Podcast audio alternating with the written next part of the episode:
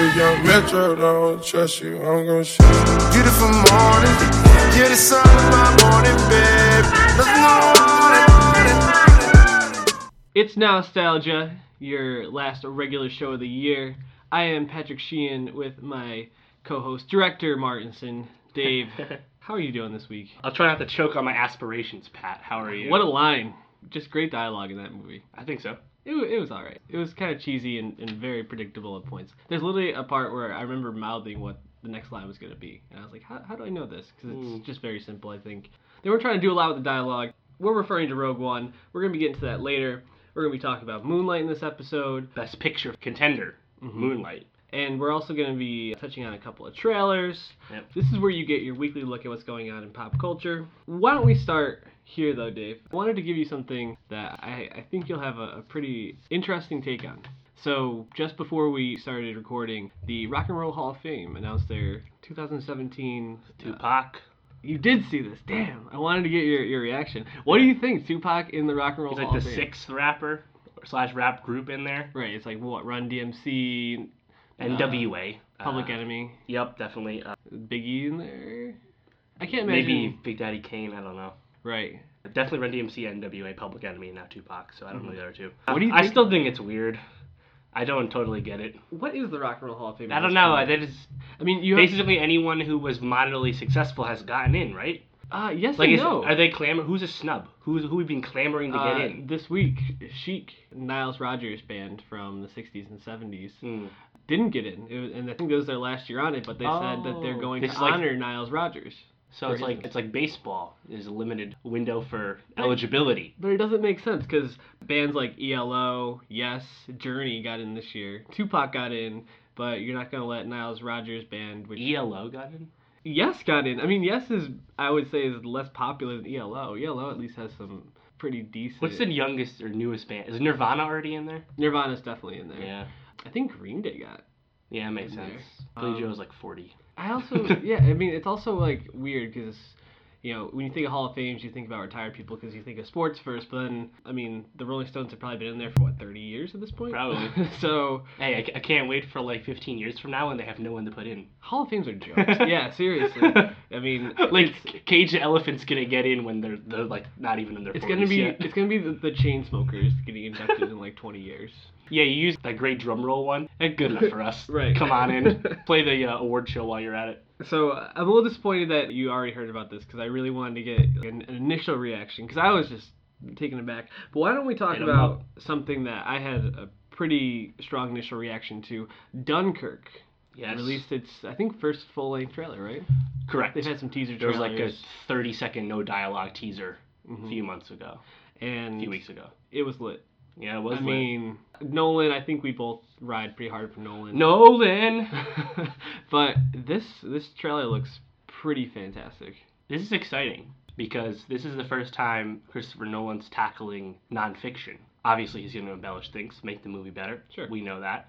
But if there was ever a weak link to Christopher Nolan filmmaking, which again, take that with a grain of salt because it's Christopher Nolan filmmaking, but it's his narratives, right? Sure. Like sometimes there's leaps in logic, there's gaps, nonsensical things, and that's coming from a guy who I love all of his movies. I love Interstellar, and Mhm. some people hate the way that movie ends. Dark Knight Rises, that movie's got problems. Inception, that movie's perfect. Don't say anything bad about Inception. Inception's a great movie. Then he has what? Memento The Dark and Knight? The Prestige, the other two Batmans. So this is the first time he's doing anything that's based on anything real. So that's really interesting. And also the Dunkirk evacuation was already portrayed in Atonement. Right. It's and like it a really, it's like a five minute short, tracking yeah. shot though, like really really good. So it'll be interesting to see how this story, this movie, obviously expounds upon and makes that story much bigger and grander. Yeah. and great cast as always. So I was gonna say we, it has a fantastic cast. Nolan is able to get pretty much anyone I think he wants to, Sure. to be in his movies. I think what I'm most excited for is just Nolan. He's taking. I mean, Dunkirk, the evacuation. It's well known in history, but it's not a huge talking thing. point when you learn about World sure. War II. But it, uh, it's not a moment that when, especially I guess as Americans, we think of as like, oh, that's a really important moment. We think about D-Day, Yeah. and, and things like that. Mhm. He's gonna take this this event that none of us really, I, I think, other than history buffs, really know about, and he's gonna make it into this grand, huge thing. And I'm really excited to see how how he plays that out and makes this a part of my life. I mean, I know in a year I'm gonna be like Dunkirk. That's so Yeah, important to World War II. the, the, the weird thing too is well not weird just when the trailer came out harry styles trended because all of the 1d fans were in love with oh you said harry styles was just a singer but watch him act oh my god i love There's him like one shot of him. well, yeah, he, yeah he's not in the trailer at all really Oh, he's not. no yeah there's that one Oh, shot just him like looking at the ground or something yeah. but you know you get cillian murphy and tom hardy nolan vetz Mark and Rylance. mark rylance coming off his best actor win Yeah. and kenneth branagh's in it too so stacked The the fact Kenneth Bra- Branagh is like fourth mention is, I mean, ridiculous. So that'll be something we're, we're keeping track of. Blade Runner 2049 also dropped its first, I guess this is technically a teaser trailer, but First, yeah, first look, Yeah. first anything. looks beautiful. It does. Gosling being Gosling, doing some very Gosling looking things with some Gosling looking faces. Old Harrison Ford. And He's then- gonna die Oh because he wouldn't have came back. Not in real life. Well, no, no, in the movie. Okay. Like- we, when you say young Harrison Ford, they say he's gonna die. Hope not. Or old I- Harrison I, Ford would cry. I'll cry when he dies. That was Uh, sad. There's no way he went back for Force Awakens without the stipulation that you kill off Han Solo. So I'm pretty sure uh, Rick Deckard's gonna die in Blade Runner 2049. He's just killing off all of his famous characters. Yeah, so people just shut up about it, and he'll also take the huge check because why not? Yeah, but it looks great. I mean, we didn't really see too much in it, but it looks cool. Blade Runner 2049 is being directed not by Ridley Scott this time, just producing, but directed by Denis Villeneuve, who most recently did Arrival, great movie from November, which we reviewed here at SoundCloud.com slash nostalgia pod. We so did. check that out if you missed Stay it plugging. just a few weeks ago. So yeah, I'm excited for that because he's a young director with many successful hit movies on his hands between Arrival and Passengers, Prisoners, Enemy, and Sicario. See, Dave, your mind was already moving to where I was going to next. So you, I, I think your quote was, "There is no way passengers will be bad." said it more than once. Let me just repeat that. There is no way passengers will be bad. hmm Quote of Dave Martin. Said, said, said that. What are what are critics saying about passengers, Dave? Bad ending. Hmm. Doesn't make sense. Hmm. Something like that. I didn't look into it too much. I was too sad. Well, well, I mean, what what do you think about that? How, how did Jennifer Lawrence miss? She never misses. I mean, to be honest, though, Chris Pratt hasn't missed since he be- became a huge star. And Jennifer Lawrence uh, mildly missed with Joy, but that was like David. Russell Part 3, so We- whatever. Would But- you count Furious Seven or not Furious? Jesus Christ. Got Vin Diesel in the mind apparently. Magnificent Seven? Magnificent Seven. I mean, is that it? Uh, That's a good point. feels like a miss. Feels a- like he's taking some L's this year. it's a meh. He needs Guardians to come back out, prop him up a little bit. I was just, I'm just disappointed. I'm gonna see it still. I'm gonna see it this weekend, so I'll report back. But Let me know how it is. sad. Way less surprising though is the terrible reviews Assassin's Creed is getting. Yeah, I mean, So video game movies, uh, stay losing. they're well. I don't think we're gonna see one for a while now because this was the great chance, the big budget chance, great talent movie that uh, future video game projects were hedging their bets on. And if this one didn't work, why is the next one gonna work? Nothing. Yeah, I really don't have much to say about Assassin's Creed being bad. I'm not surprised. Yeah, I, I really like Fassbender. Um, Who doesn't? He's great. Yeah, I mean, I, I really love Steve Jobs, and then this would probably be the next movie I've seen him in. I, I guess like the movies I think of. See Twelve Years a Slave. No, I still I still haven't seen. See that. Prometheus. I have the best part of Prometheus. Yeah, he's really great in that. Did you Um, see 300? That's his first role. I actually never saw three. I, I Ah. okay, I've seen the like the- second half three. He's the young Spartan who his dad is also a Spartan, and he like looks back at his dad, and then he gets his head cut off. That was Michael Fassbender. oh jeez. okay, I don't remember that part, but I think probably my favorite Fassbender role is Inglourious Basterds, playing the undercover German, and, and then Mhm. they, I knew who he was back then. I had to rewatch that. awesome. Why don't we move on to Moonlight and Rogue One? Why don't we start with Moonlight? Because Rogue One, I mean, killed it at the box office, 155 million. And Moonlight, Rogue 155. Yeah, there you Movie. go. But Moonlight has been out for a while, so we're a little late on this. So we've given you all plenty of time to see this. So I mean, it wasn't in wide release until relatively recently. so Moonlight, directed by Barry Jenkins. It's hard to say who this really stars because it kind of moves. I mean, who are uh, the constants?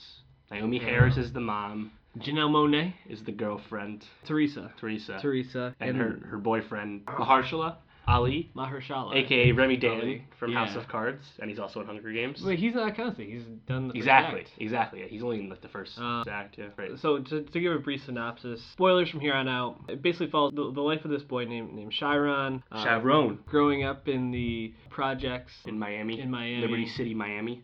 And basically his mom is uh, she goes from basically being a casual drug user to addicted drug user Crack to cocaine. cleaning up by the end but it kind of follows his progression and it touches on a lot of different things um, Act one, he's a young boy. Act two, he's a teenager. Act three, he's an adult. Yeah, so a different act. uh, Yeah, in his twenties. So different actor plays Chiron in each act, and like there's a Roman numeral, like you know in the act, it's like a defined start, middle, and end. The chapters. so i guess uh, what what do you see this movie as being about like Jeez. yeah that, Yeah, that's that that's kind about. of where where you have to start because in order to break the movie down I mean, do you want to talk about it in like the terms like the, the spoilerly aspect? It's because if you want to talk about that, it's like coming to terms with oneself, Mhm. specifically sexuality and your own intimacy, I guess, and like your own identity Sure. as a black male. And then more vaguely, it's about personal intimacy and vulnerability, Mhm. and I guess being able to be vulnerable. It's a deep movie for sure. yeah It has some not so fun scenes. I mean, uh, there's not many. There's not a lot of fun in this in this movie, especially after the first act. There's really not a lot of fun in this movie. No. Mo- most of the most of the fun that you do see is between Juan and Chiron. I guess w- what what this movie is about for me, I think it's about finding yourself.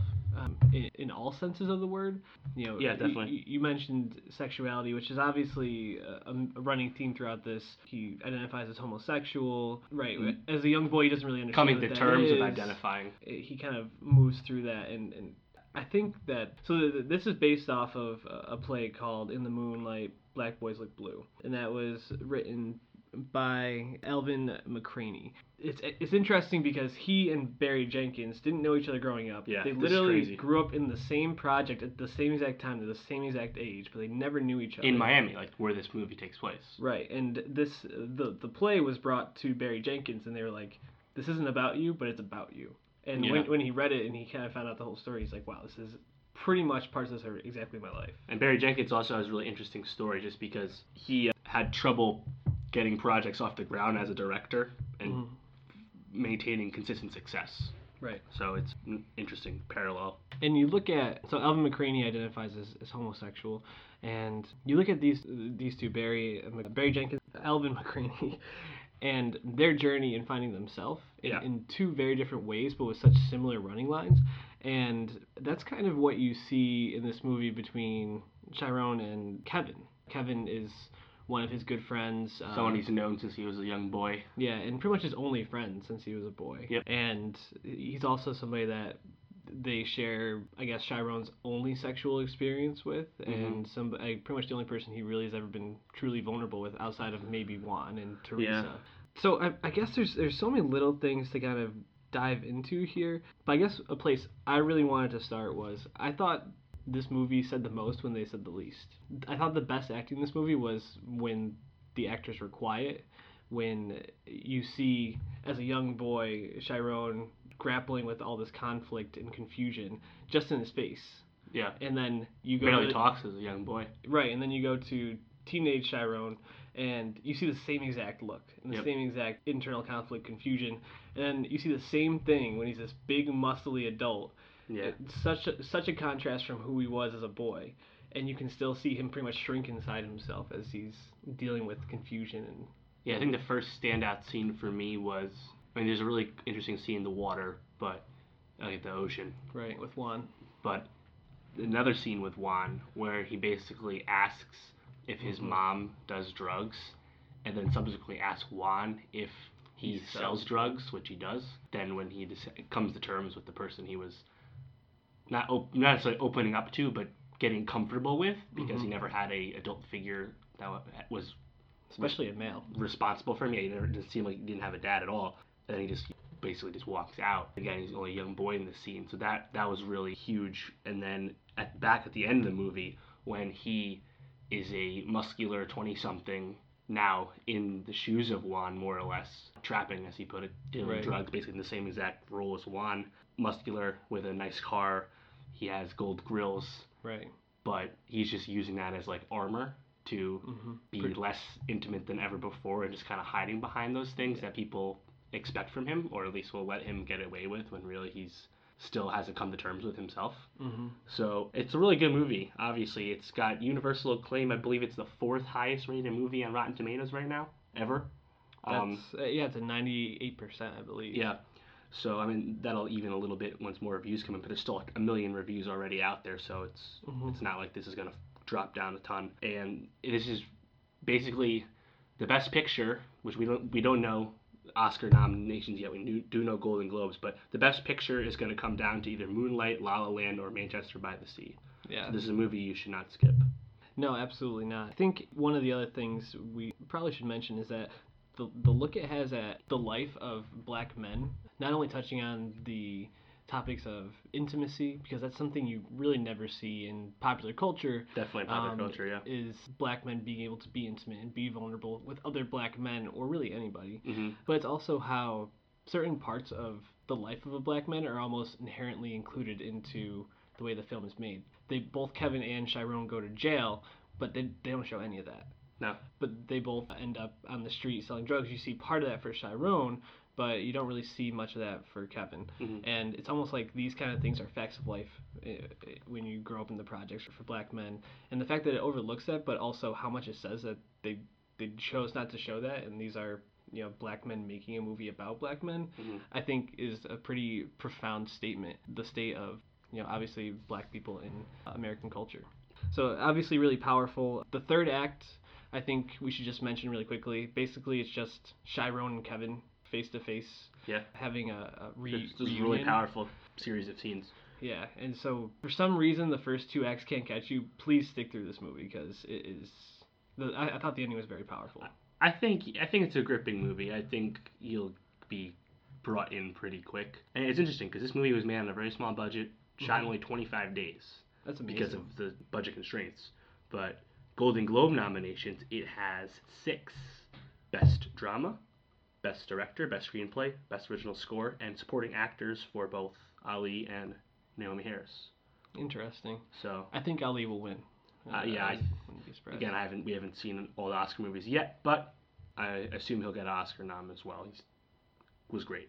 Yeah, he's having. He's also having just a really great year. And when he just abruptly, more or less, is out of the picture, when you go to Act Two, it's like, oh shit! Like I thought he would have more of a presence, but then once you see the whole movie, you understand really the role that his character played in the film. Absolutely. Yeah, I don't want to say too much more, but it's phenomenal. Go see it. moving on to a movie that I think we both really liked, also had a very powerful third act. Star Wars Rogue One.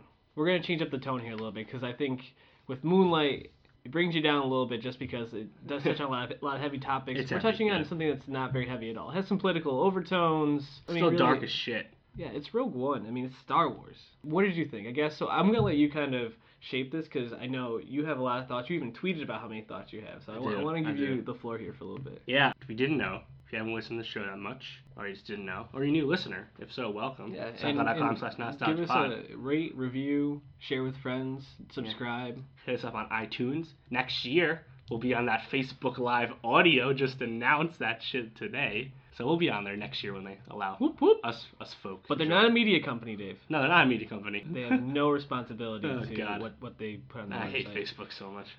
Uh, sorry. Use Twitter at NostalgiaPod.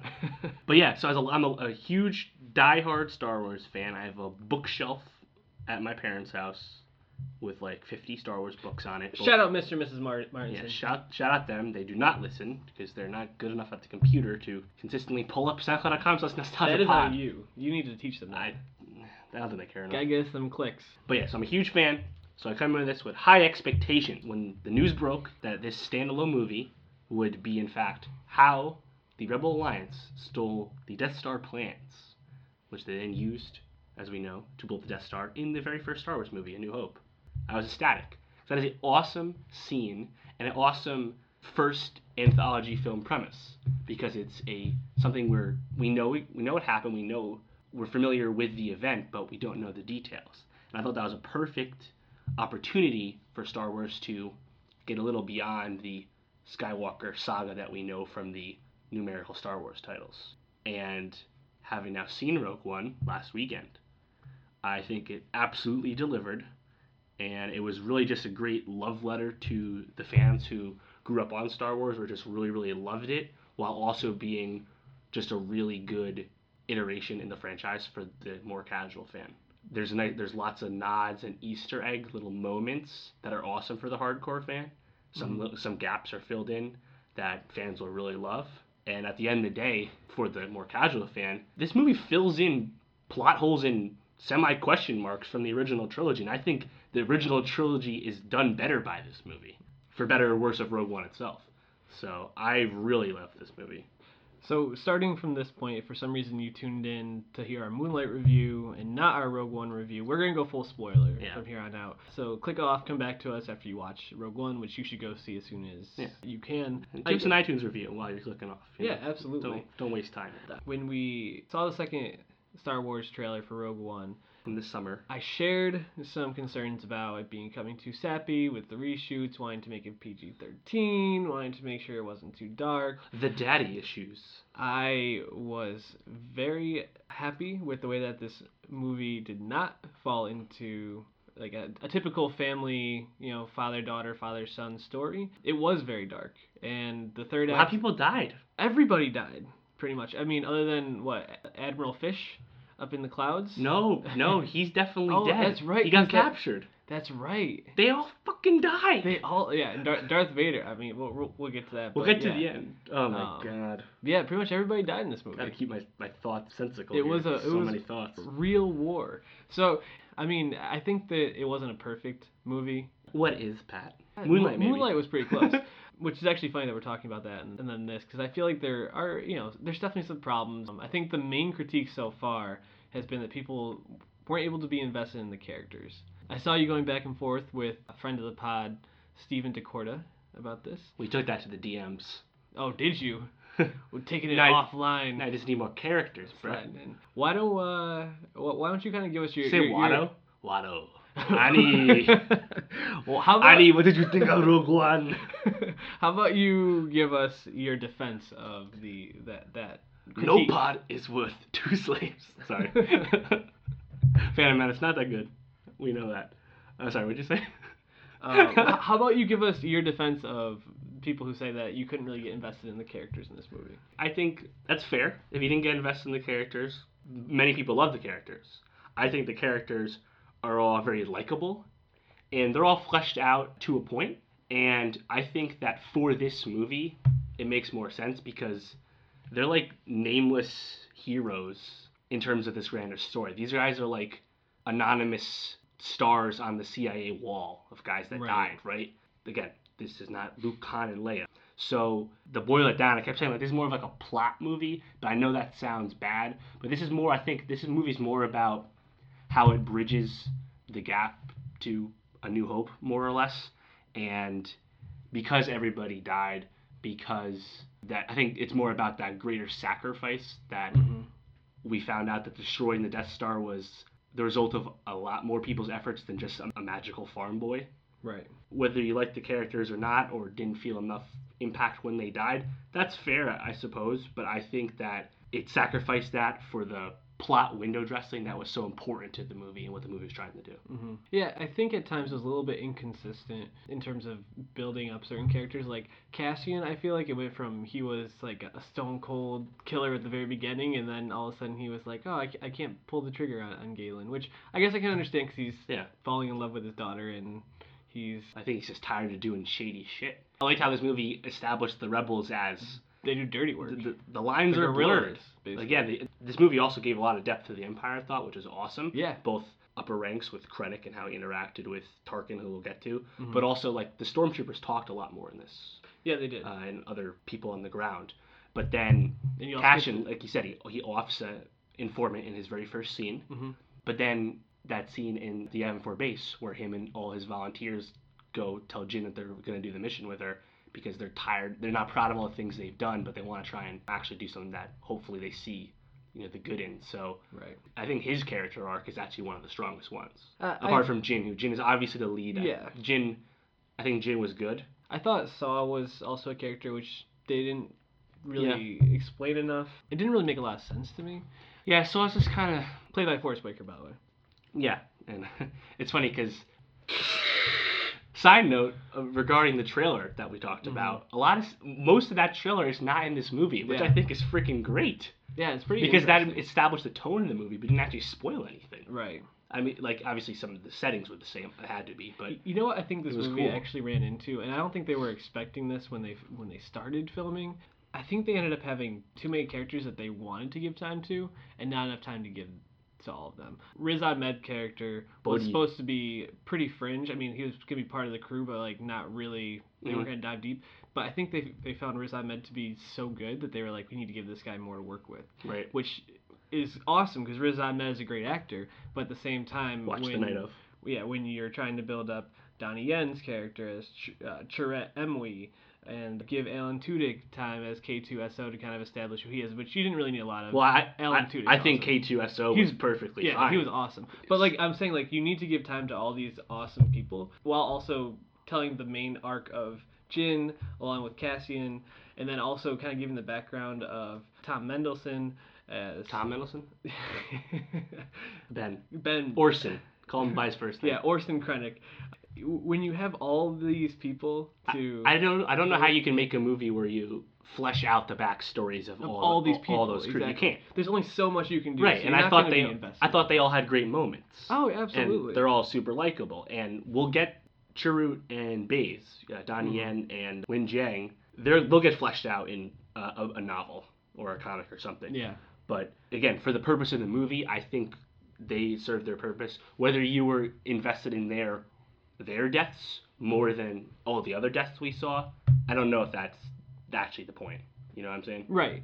But I think when when you look back at this movie, and especially with Star Wars movies, people latch on to such fringe characters sometimes. Oh yeah. I mean, I think one of the biggest Star Wars debate debates ever is you know who shot first, Han or, or Greedo. But there's like That's only because of like a change by George Lucas. Absolutely. But when you think about it, like Greedo, like a character who's in the movie for two minutes, is still somebody Yeah. who's talked about generations Oh, later. well, e- everyone in that Like- cantina, you actually figure out what their names were in books and stuff. I, I think this movie gives side characters more than any other side characters because again, we already had. I feel like we had a lot to chew on with like Ch- Mhm. uh, Donnie Yen.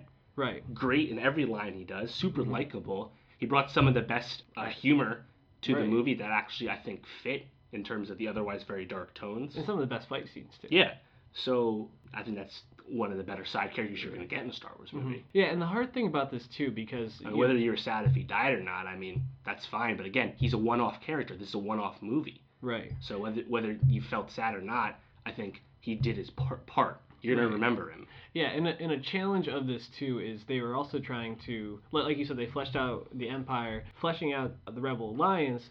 You're kind of trying to show that it's, it's that this diverse group, and it's not just Mhm. Luke Skywalker with a lightsaber, Han Solo with the Millennium Falcon, and Leia kind of just Yeah. running Well, shit. we got the It's- scope of the rebels too, Right, Like in terms of them being both intergalactic and also just. It was really cool seeing like the bureaucracy of it. Like we saw Senator Organa, out Jimmy Smits Mhm. coming back Yep. from the prequels. I like that a lot, seeing him again. But just yeah, seeing like those other like senator people and how basically the rebels they had their own issues. They couldn't They had, like- decide what they wanted to do. So Right. Jyn's like, "Fuck it, we're gonna go do this shit," and thank God they did, Yeah. right? Yeah, thank God. And- thank God Star Wars uh, wrote that in. Absolutely. right. Well, yeah, you know what I'm saying. no, I know what you mean. And again, is the first half a little muddled? Sure, if you want to. Yeah, I still thought it was very entertaining, and I think you needed it to be muddled to get to that absolutely fantastic second half. Well, I, Which the, is a mile third a minute, is so great. I, I was definitely on the edge of my seat for the third act. Yeah, I mean, actually, I remember I, I, I like felt my chest like I, my heart was racing for that, which shows you how much this movie worked because I knew how it freaking ended. I knew they got the plans, Right. And I still was super invested in Mhm. how the movie was going. One side note, which I guess this is like a nitpicky thing, but Cassian basically gets shot in the chest, falls down, gets like knocked out. Krennic, who knows this building, somehow gets up to the the tower where Jyn where Jyn Erso is, Mhm. like two minutes behind her, and then Cassian, who had just been knocked out, somehow gets up there like a minute behind him. It It was more than a minute. it was not more than a minute. He basically said, "Who are you?" Jyn Erso says, "You know who I am," and then he's like, "Well, now you're gonna be dead," and then he get then Krennic is killed. So you're saying Cassian couldn't find the same elevator? Is that what you're trying to tell me here?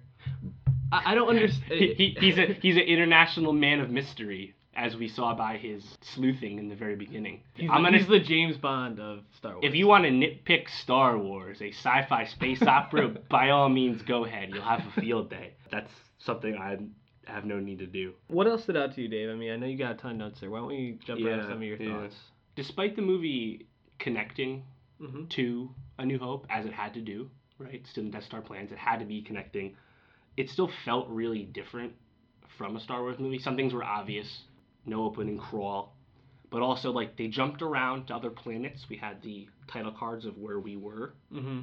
That's very new. But also there are lots of like hard cuts with the camera in terms of we're here now we're here, as opposed to Star Wars. George Lucas especially used lots of like wipe scenes Yeah. where you kind of you know See blend blend to the next one. Yeah. And J.J. Abrams also did a fair amount of wipes as well in The Force Awakens. So I thought that was interesting. But again, the fear that Star Wars would be Disneyified was more or less let go with The Force Awakens. But even so, this movie, when we knew there were reshoots, we're like, oh, maybe they're not going to let it get too dark, Mm-hmm. where, you know, they're going to try and, you know, keep it on brand. And they very much did keep it on brand, but this movie is still really dark. This puts the wars in Star Wars, and I'd really like that the lines were blurred, even for the rebels. And then, if I want to, you know, get into the fan servicey stuff, I like most of it. Cool. There's a bunch of little nods to Star Wars Rebels, which is a, the canon cartoon. Mm-hmm. Uh, that's cool. They just actually said that Saw is gonna make an appearance on that when Oh, season three comes back Good. The, wor- the worst character in the movie. Blue Milk was there in the very beginning. You know- at uh, Galen Erso's house. I immediately quipped there. That was funny. Oh, really cool. We got Vader's castle. Mm-hmm. I, you you were geeking out about this afterwards. Yeah, yeah, because that was on uh, seemingly Mustafar, which is where you know Episode three ends, where Obi Wan removes some limbs from Anakin.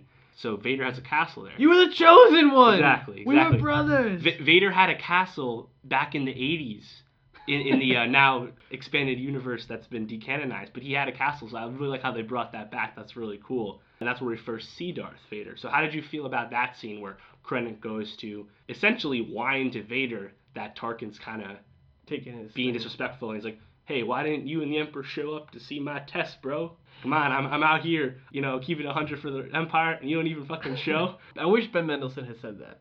I wish he had. That I thought Mendelsohn was great. I thought he was. I wish he actually had more. That's one of my Right. gripes. Is that I thought Like I- he's just biting his lip and just being really brooding and brooding, callous. You Yeah. know, he um, was good. I, I liked him. Also, if you're gonna if you're gonna hold basically a firing squad, don't do it out in the rain.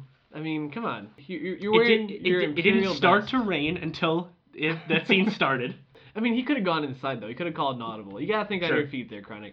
Yeah, but I think that's actually one of the most disappointing Again, things. is I again, wanted more. go ahead and nitpick the, Yeah. the, the, the choices. Give me more Mendelsohn though. like I, I want, I wanted to see him face off against Tarkin more. I want. He really, obviously, pussied out to Vader, but I mean that's anyone because Darth Vader's the most terrifying. Vader didn't kill him. I think Right. you gotta take that. Yeah. Take what you can get there. Right. Uh, he kills Um, two officers in Empire Strikes Back. I mean, uh, Ozzel obviously, and Needa. obviously, people are gonna pick out the corny line. Don't, Sure, don't again. choke on your aspirations. Again, I thought it was. It's more in character. It's still one-linery. I admit Mhm. that. which is, I mean, it was whatever. Again, I personally I was like, yeah, that I thought I thought it was funny. But yeah, it's one linery. Fine. Did you like that scene though? I thought Where we saw Vader in the back of the tank, getting his health on before, and then he comes out for the first time and has that combo with Krennic. I thought it was cool. Pretty quick. I saw some people saying that what if we didn't have that scene and the first moment Vader comes up is when Tarkin's like, oh no, Vader will deal with the fleet. And then Vader shows up in hyperspace, and then we see that crazy scene at the end. I mean, it would have been fine, but I see. I think I, like that sounds great, but I also really like that scene because I think it did more for Krennic. Yeah, I, I think it did more for Krennic. It, it, I think it explained a little bit more his desperation Mhm. near the end because I mean, I think he wanted to get credit for the Death Star, Yeah. but then also being kind of emasculated by Vader and wanting to like prove to him like Yeah. I can be this powerful leader for you. Right. Really was what pushed him to go to I forgot the name of the planet at the end where they have the big battle. and- Scarif. right and figure that out that scene with vader at the end i mean when, when people said terrifying i was like mm, it's darth vader how I, terrifying I can it be? personally thought it would be like an interrogation scene or something. Right. Maybe even with Jyn. Like maybe he kills Jyn, something like that. it was pretty terrifying i mean obviously it's you're not gonna ever gonna see like a ton of like blood and guts, but like well, because lightsabers cauterize the runes path, so there's no blood. but seeing the rebels who are trying to get the Frantically past the plans. right and just kind of screaming, "Hey, help, help!" Like that was what made it. And then you see Vader just like swinging his lightsaber around, throwing people into the air with his mind. I was like, "Yo, this is this is like what Darth Vader was supposed to be." Right, and Like- I think when we talked about the second trailer, and even when we talked about Rogue One, once we knew Vader was confirmed to be in it, Mhm. because he shows up in that second trailer. You see him like fly towards Mendelsohn in that. I think it was the same scene. It's him- walking, but he's kind of walking briskly. You sure? Yeah, pretty sure. Uh, I'll, I'll uh, have to go back check check the tapes. Yeah, yeah, but I think what I- what I was saying is that Vader makes sense to be in this movie because Obviously. New Hope starts with him chasing down Leia Right. and looking for the plans. So obviously he was right there. But the fact that we actually watched him literally almost get the plans and cut down all these rebels, and then in turn we have a recreation of Leia's ship where all those Mhm. guys are bracing, and now when we watch New Hope, we know that Vader just killed a fuck ton of rebels Yeah. in horrifying ways moments before. hmm Also, I, I think this doesn't get enough attention, but Galen Erso's uh, Mads Mikkelsen, who was really good for what he did, his role basically explains the convenience of how the Death Star got destroyed in New Hope. Right. Small thermal always- exhaust port, only two meters wide, is not just a stupid plot MacGuffin now from A New Hope. It was sabotage that took decades for Galen Erso to plan. And not only that, I love that. but they also kind of explain why the the Empire doesn't know what it was, right? Because Right. the whole planet gets destroyed, but but only the rebels get the the dispatch. So Yeah. that, that's why they, they don't go and fix it because they don't know what Right. it was. Only the only the rebels know, Yeah. And which is also important to and he- include in that because it's he- like and he took years to plan this, so it's not like something that he could just, hey, by the way, I put this thing there on this moon-sized battle station. You'll totally find it. No, you need Right. to you need these plans. But I thought that was really cool because it, like I said, I think this makes A New Hope better. Mhm. Because A New Hope, if you want to criticize it, it is slower and it is relatively smaller in scope, right? It's effectively in space, on Tatooine, in space. It's a Death Star, and that's it. right. So I, I just think this gives a lot more meaning to that. Speaking of older characters, what did you think of CGI Tarkin and Leia? Yeah, yeah, yeah. That, that's uh, that's definitely things people Personally, I liked it. Yeah, so I liked Tar when we first saw Tarkin. I was really happy because I was like, I assumed that Krennic would kind of be like, not lone wolfy, but we wouldn't feel like he was really in the Empire per se. We, he just kind of, oh hey, yeah, send send little Krennic to do the project, right, and Right. he'll do his thing.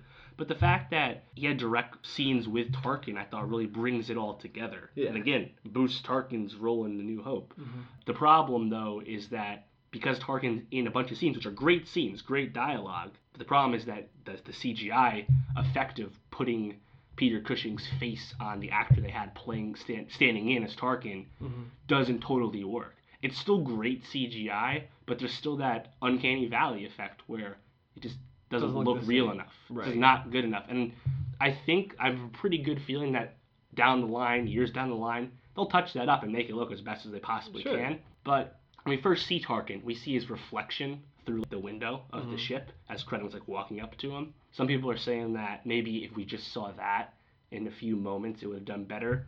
But I really did like seeing Tarkin Interact. because I again I think it makes sense for the story. Sure. But I mean I guess you know it, I think it is a miss to put Peter Cushing's face in there. Maybe they could have just did a younger actor. I don't have strong feelings about it, but I understand people's criticisms. Sure. I I mean, it, it wasn't something that bugged me. I, I kind of liked it only because it kind of ties everything in. If does. you had seen No, a it really different does. actor, and then, I mean, you'd kind of be like, eh. Also, I thought for the amount of screen time, it, it was really used. I mean, Leia was A second. five seconds, maybe? Delivering a nice line in the movie too. Yeah, it was. And, and Tarkin obviously got a lot more time on screen. But I, I mean, I don't think it really took anything away. If anything, it just kind of added some continuity between this Sure. movie and A New Hope, which I thought Yeah. was fine. And like if you want to say you got distracted, got taken out of the movie by the effect, that's fine. Mhm. That's fortunately that didn't happen to me, but I understand that. Some people are saying, oh, maybe we didn't have to have Leia turn around. You obviously know it's her with the buns and the white, Yeah, the you know, white. Gown. I'm like, eh, whatever. And also in Yavin 4 at the base, which is awesome seeing more of the Rebel base, by the Right. way. 3PO and R2 show up for that brief moment. 3PO Right. delivers some line. Some people are like, do we really need that? They're implied that they're there. And I'm like, yes, but showing that It's- People will like that. Right. And also, we have to keep the continuity because they're the only people that have been in every movie. Yeah, that's true. And Pretty people, I mean droids are people too. So. Any last thoughts, Dave, on Mm, Rogue One? Mhm. One final touch that uh, Gareth Edwards actually talked about this, but a lot of the rebel pilots were rocking like the 70s mustaches and Yeah, sideburns. that was cool. He encouraged that to keep the aesthetic of the films from the 70s when they made them. Right. I really like that touch. It was also really interesting to see the ships that dropped the troops off. Yeah. and you got to see a lot more of, of the uh, aerial uh, rebel force. Yeah. What did you think of the AT-AT? Oh yeah, well, I mean, Gareth Edwards, his best strength is his sense of scale. We saw that Right. at full stop in Godzilla 2014. I call him AT-ATs. I do, I do too. Yeah, yeah. When they're on the beach, Mhm. there's like you hear them. You you know that sound Yeah. from Empire when like the making their steps, and uh, Baze just kind of like looks up, hears the noise again, looks at everyone, just like fucking run. Mhm. And like that scene, I thought was fantastic because we're first we're seeing AT-ATs on a beach, Right. not in the snow. That was cool on its own. But then also seeing all that in atmosphere dogfighting with the Tie Yeah. fighters and X-wings was fantastic. And then when they send that like that hammerhead ship to Mhm. crash into the star destroyers, Yeah, and make them really collide awesome. and take out the shield again. Edwards phenomenal. And also at the very end of the movie, one of the coolest things is when when Raddus is like, "Get the fuck out," and everyone go to hyperspace. A bunch of ships are about to do it, and star destroyers come back in, and they all just crash, Yep. and they don't escape. And I was like, "Oh my god, that was fantastic!" and then very quickly you're like, "Oh shit, Raddus didn't get away. Oh no, they all died." yeah, pretty much everybody is dead. Yeah, I mean, I think what this movie is trying to accomplish, it did a, a really good Mhm. job. Obviously, it's not perfect. It's not Moonlight, but Yeah. it's a great Star Wars movie. I think- it's one of my favorites. Again, the- if you want to, if you didn't have the characters hit for you, that sucks. If you want, if you didn't like the, the CGI effects that took it out for you, fine. What I don't want you to criticize is saying that it didn't feel like a standalone movie enough for you, because not it's, about stealing the fucking Death Star plans. It can't stand alone. right, it's a standalone movie to I'm sorry. the first movie made in the series. That's just not something. And that like makes so, some of the criticism is good, great, great writing, great points. I agree with them, but some of them are just like total like teardowns. Mhm. with that as the main criticism. Jim Dave. Like like at IndieWire, IndieWire, whatever his name says that. I'm like, okay, but like that, that that's like saying Doctor Strange didn't feel realistic enough for you. I Mhm. just don't think you knew what movie you were watching. Right. Not saying you're a bad critic. It's just you can't review Rogue One in a vacuum. It literally is the opposite of a movie to review in a vacuum. So I- just I agree so just be smart with your criticism. Again, I've acknowledged the things that are the problems. You've brought them up too. So I love the movie. I thought it was uh, really really good, and I can't wait to see it again. So know what you think. There's a lot to talk about. We'll probably be mentioning Rogue One as we do our end of year pods, Yeah. talking about our favorite music, movies, and TV of the year. I think it's Uh, quite clearly the best blockbuster of the year. Yeah, wow, that's that's quite the statement. Uh, especially going up We we against, had a weak summer. Yeah, well, especially going up against uh, you know a hit like Suicide Squad Yeah. says a lot. Yeah, So uh, Make those bills, bro. Want to talk about side characters that didn't feel developed and you had no weight when they died? Watch Suicide Squad. Anyways, stay tuned. We're we're, we're dropping one podcast this week. You'll have three nostalgia Yeah. pods to end down. Not two, not four. Week. Yeah, three. The Father, Son, and the Holy Ghost. Mm, Um, I think that was a Tupac song. hard rock right there. Anyways, you can find us next week. You can find Dave at Wait, what are those? Martin We Swagger. gotta tell him what those pods are gonna be, bro. So the the pods are gonna be us wrapping up what we liked most, thought was the best music, TV, and Movies. movies of the year. For good old 2016. They're, they're, they're gonna be fairly short, 20, 25 minutes. Yeah. Maybe- Focused. Yep, trying to keep just trying to give some shine to stuff maybe we didn't talk enough about this year. Like Atlanta and the night of. Right, because we we, we, we only talked about Kanye for almost every single pod this year. Mm. Anyways, uh, we almost made it through an episode without saying his name. Had to get it in there. I actually wrote something down earlier in the week. I was like, oh, well, relevant thing I could have brought up happens to be Kanye. Oh, well. We didn't mention it. I forgot what it was. Well, it, he met with Trump. Now it was something else. Anyways, I don't want you can find that. Dave at Martin Swag. You can find me at Sheeny World Peace. You can find the pod at Nostalgia Pod. Follow us SoundCloud, Stitcher, Podcast One, HBO, all these places. We're everywhere. Facebook Live Audio 2017. We out Tune here. in. Google Play. Um, share us with friends. Art find 19. us. For now, Uh, Art 19. The the force is with you. I am one with the force. We out. Don't choke on your aspirations.